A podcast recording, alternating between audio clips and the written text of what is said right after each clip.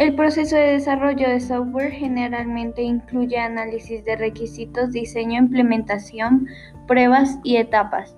Las metodologías se analizan desde una perspectiva económica con respecto a sus modelos de costos. La reutilización requiere una inversión inicial, pero la ganancia será mayor a medida que aumente el número de elementos de software comunes, que determinarán, que determinarán en la fase de análisis de, de comunidad y variabilidad. Las mejoras en SDLC también pueden requerir cambios organizacionales para adaptar nuevas metodologías. Estas, estas consideraciones se discuten junto con el costo, análisis del modelo y un criterio de evaluación de costos se proporciona en el documento.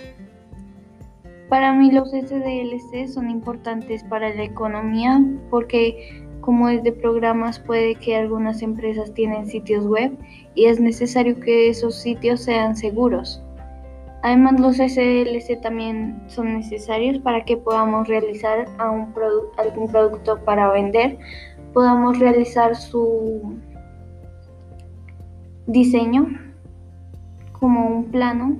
Los SLC me parece que son como un plano que sirve para realizar eh, nuestros productos y para vender. Por eso es que creo que eh, los SDLC sirven para la economía.